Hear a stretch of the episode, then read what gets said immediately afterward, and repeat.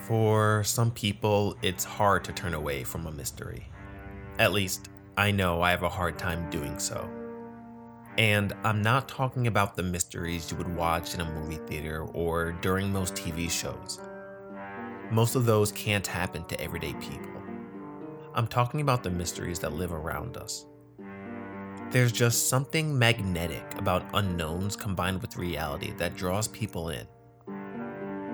Reality is filled with tangibility. The people in these stories, the situations they're in, they're easily relatable. In these stories, the main character could be someone you know, or could very well be you or me. These types of mysteries is what pulled me into the world of independent investigations. And it's what compelled me to respond to an email from a Miss Wispin looking into the disappearance of her friend, Robert.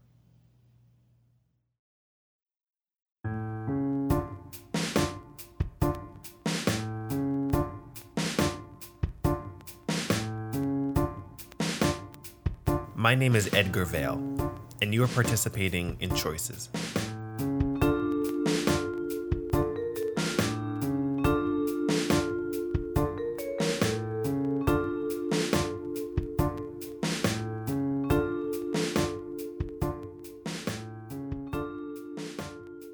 It's about 11:30 p.m. on a Wednesday when I finally see the missed call and voicemail that starts this whole investigation.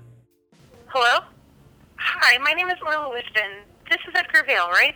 I was given your number by a friend of mine, and we were wondering if you could look into a, well, a situation for us. I'm sorry, for me. I also sent you an email about this, but I figured I'd call too. Please, if you can, read it and get back to me. Huh. Okay. So, email. There. Hello, Mr. Vale. My name is Orla Wispin, and I received your contact information from a friend of mine. I understand that you're practiced in investigative journalism. I have a situation that I need help with. I have a friend, his name is Robert, and he has gone missing. I've tried contacting the police where we live, but I'm worried that they won't be able to do it all on their own. My friend told me you helped out a few people she knew, and I want to know if you can do the same for me. Please get back to me if you can. My number is. And she lists her number and some other contact information. To be completely honest, I was a bit surprised that she reached out to me. I couldn't think of how she heard about me or what friend she has that knew me. While she's right about what I do, I'm relatively unknown, but by choice. I don't give out my number often, so if someone I don't know reaches it, part of me is inclined to believe that someone I trust had a good reason to pass it along. So, yeah, I'm fairly skeptical, but I reach out to Orla. It's late, so I email instead of call, trying to set up a time and date to meet. Five minutes later, I receive an email with a single sentence Can I call you now? She must be worried, or she wouldn't have responded this quickly. I send her an okay, and in a few minutes, we're on the phone. Hello? Hi, Orla. This is Edgar. How are you? I'm, well, I'm tired. I'm sorry. I shouldn't have asked you to call so late. I just really wanted someone to start looking into this. You mean Robert? You, you mentioned him in your email that he disappeared? Yes, Robert. He's been missing for a while now, and this has happened before, but this time it feels different. Wait, before? Have you contacted the police? Actually, I haven't. I just don't trust the police to be able to handle a situation like this. That definitely set off an alarm in my head. She mentioned in her email that she did contact the police, but now her story's changed. Why would she contact me and not the police? And where did she get my contact information from? Who is Robert and how pressing is this that she would contact me this late? Did you want to meet? This sounds like something we should discuss in person. Yes, yes, that would be wonderful. We arranged a 7 a.m. meet three days from now at Slim Tim's, a 24 hour diner in town. 7 a.m. was early enough for the diner to be mostly empty, meaning that there wouldn't be many people listening in to our conversation. We sat down in a booth far from the entrance, and after a quick order of toast and tea, she puts her long, mostly gray hair in a ponytail and begins to tell me about Robert. Actually, Robert comes here a lot. I never really started coming until I became friends with Robert. How long have you known Robert? Probably a few years now. We become pretty good friends. We usually see each other every few days. He has his own thing, I do my own thing, cakes and all that. Cakes? Cake. What do you do? Oh, I own a few bakeries, but the big thing we do is the cake decorating, the large cakes that people have at special events. Oh, wow, that's great. I mean, those type of cakes, they're they're always so impressive. You know, I have to say you do seem a bit more at ease compared to when we spoke last evening, last night. Yes, I'm sorry. I had some time to think after we spoke. Robert's such a calm person, and while I'm still worried, I know everything is going to end up okay. Can you tell me a bit about Robert? Orla gets a refill on her coffee and starts to tell me about Robert. She starts off slow, her dark brown eyes peering through the window at the overcast sky as she searches her mind for the right words to say. She doesn't fully trust me yet, and it shows in her delivery and how careful she is when choosing her words. Robert, his full name Robert Blosser, is 55 years old and semi retired. He used to own a business, Bouncer Outlet Association, which apparently is a company that works as an agent for bouncers. It was a bit confusing, but we didn't spend too much time in how the business works, and it was something that I could research later on. He's a carpenter now, Robert, but he doesn't make things wholesale, only custom jobs. If you ask, he'll make you a chair, a birdhouse, and go as large as a desk. Nothing too complex, although apparently he's been receiving some more complicated orders. A small dresser with a secret door, a desk with, well, in her words, bells, whistles, and the whole nine yards. Robert also never went to college. He didn't feel he would get the experience he needed, or as Orla put it, the experience needed to actually survive in the world. He would always say that. Getting experience in the world instead of behind walls. I went to school and I turned out all right, so I like to think that there are many roads. I think he was also frightened of the stigma of not going to college after graduating high school. Before starting his own company, Robert spent some time working in various construction jobs, mostly because he loved working with his hands. He was in and out of office work too, but that just didn't stick. He apparently made a decent amount of money working as a bouncer, which might be why he was able to consistently move from one day job to another. And I guess he was a good businessman since he moved into owning his own bouncer related business. So you mentioned this happened before Robert disappearing. I mean, what happened then? Well, it was mostly a really big miscommunication. Robert was going away for a couple of weeks traveling overseas and was having so many issues with his new phone.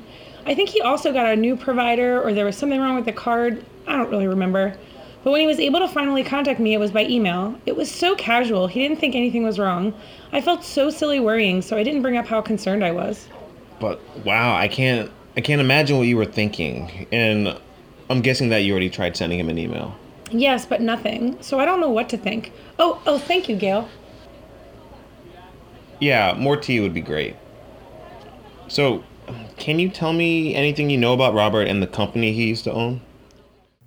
Robert left his former company and left it to his second in command, Terrence Millard, who was a friend he used to work with as a bouncer back when he was doing the bouncing and not managing. Clearly, a person I should speak to. Orla's knowledge of how the company worked was limited, but it wasn't her fault. Robert didn't enjoy discussing that part of his past life. Orla told me a bit more about Robert, filling in the details where he lives, his likes, dislikes. He hates smooth jazz. He loves to hike, something Orla rarely did with him. She wasn't really a fan.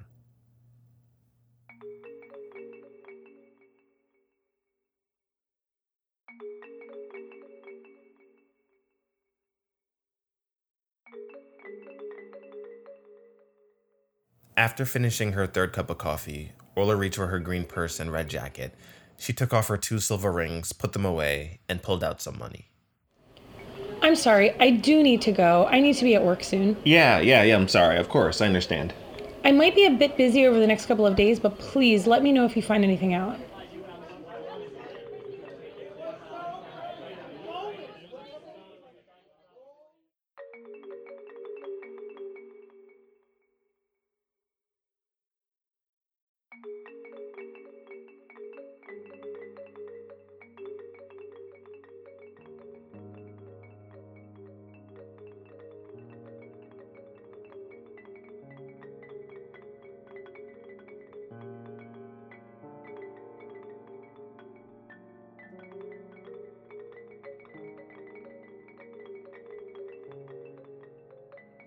Hi, how are you?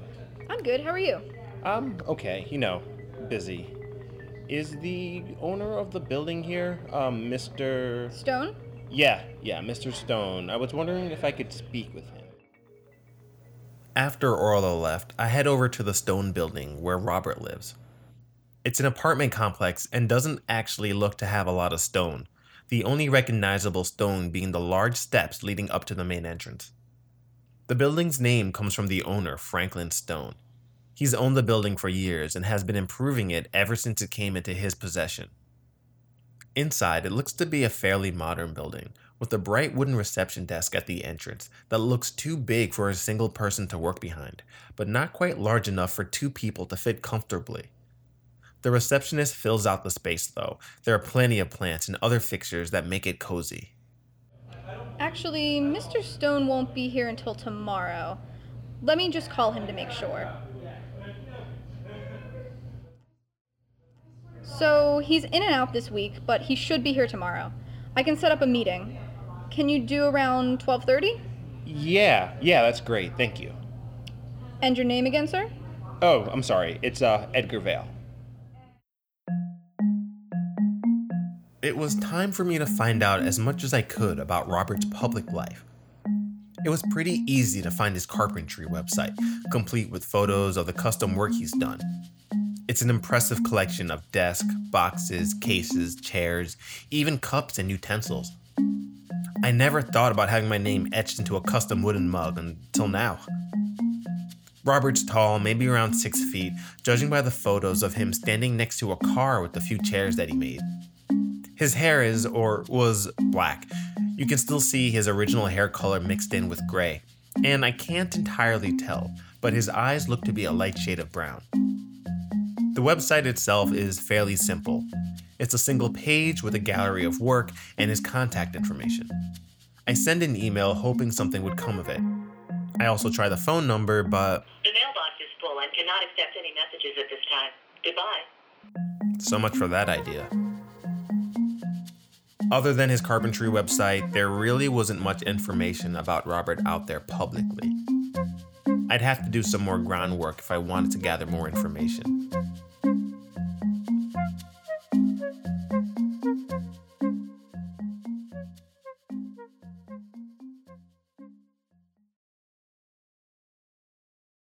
Mid afternoon, I received an email from Orla, who I set up an alert for on my phone. I'm sorry that I couldn't stay for long. I hope that I gave you enough information to start.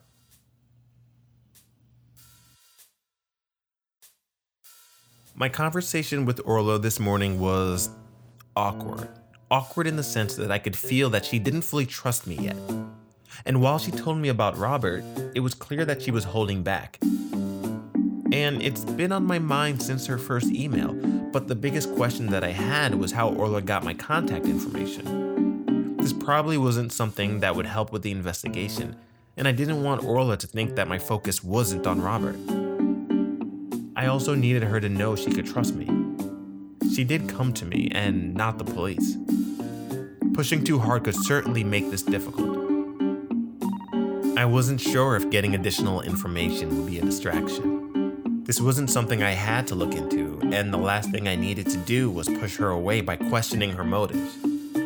It's a choice I didn't have to make at the moment, but the question remained. Do I follow up with Orla and push for how she contacted me, or do I play it safe?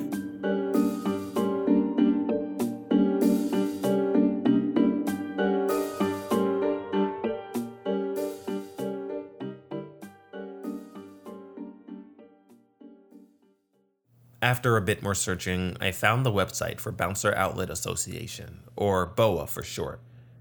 Their logo looked like what I'm guessing was a boa constrictor wrapped around the letters B, O, and A.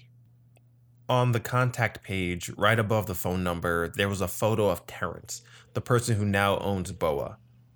He was sitting behind a desk in the photo, but he looked like he could be the same height as Robert, or maybe a bit shorter.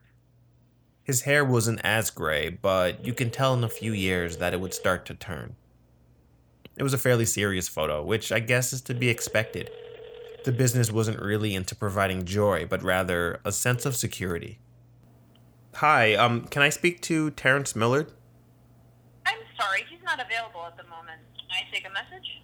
No, um, that's okay, but can you let me know when he'll be in? I'd like to stop by or arrange a meeting. Actually left for the day, but he'll be back tomorrow, maybe around 12:30. I can try to set up a meeting with him if you want. Oh, um, do you know if he'll be available at any other time or or maybe the next day? No, I'm sorry. He's not going to be in for the rest of the week after tomorrow. Okay.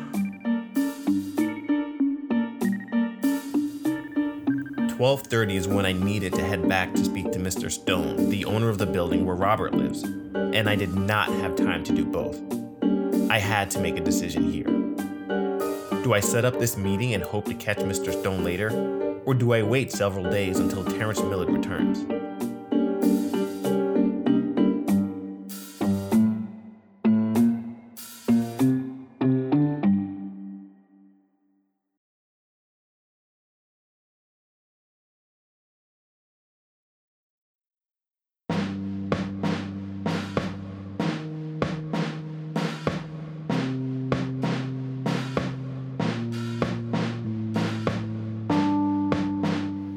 Thanks again for listening to the first episode of this experiment of mine. This is a very new experience for me, and I'm eternally grateful if you made it to the end. And if you didn't, thanks for trying. It's time to go to choicespodcast.com slash journal. That's choicespodcast.com slash journal and vote on the decisions that Edgar Vale needs to make. You can also find the URL in the show notes. The polls won't be open forever, so get over there as soon as you can. The options with the most votes will determine the course of the investigation, so choose carefully. Thanks again, and I'll see you on episode two.